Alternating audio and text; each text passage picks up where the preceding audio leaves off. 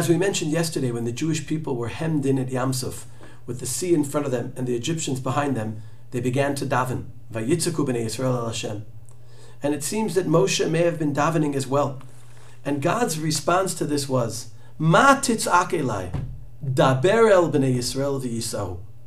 It seems that God was criticizing the tefillot that were being given here.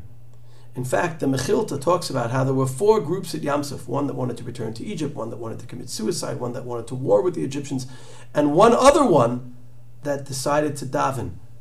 And that Moshe had criticized them when he said, Hashem yilachem lachem ba'atem tacharishun, be quiet.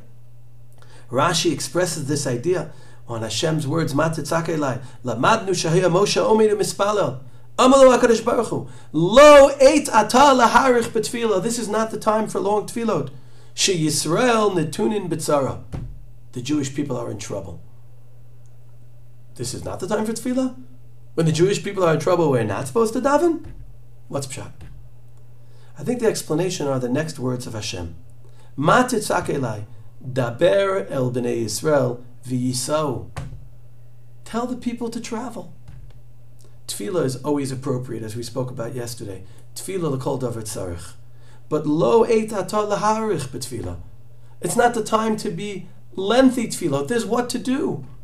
We should be traveling forward, moving across the sea. Obviously, the people were hesitant and nervous about moving into the sea. But the cloud must have moved in front of them into the sea. Why didn't they follow? Sometimes tefillah can be used as an excuse to not do what we have to do. Tefillah is always appropriate but can never be a substitute for taking the action we need to take and following God in the direction we need to go. And this obviously is a very, very important counterbalance to what we spoke about yesterday. The importance of tefillah on the other hand, but the importance of action. And we're living at challenging times in the corona era where, on the one hand, obviously tefillot are so appropriate, but they can't and shouldn't take the place of us doing what we need to do and keeping ourselves safe, keeping other people safe, helping each other through these difficult times. Lo eit atalaharich betfila. She Yisrael netunin betzara. Let's do what we have to do so that we can merit Hashem helping us in the ways that we hope He will. Bimhei Ravi.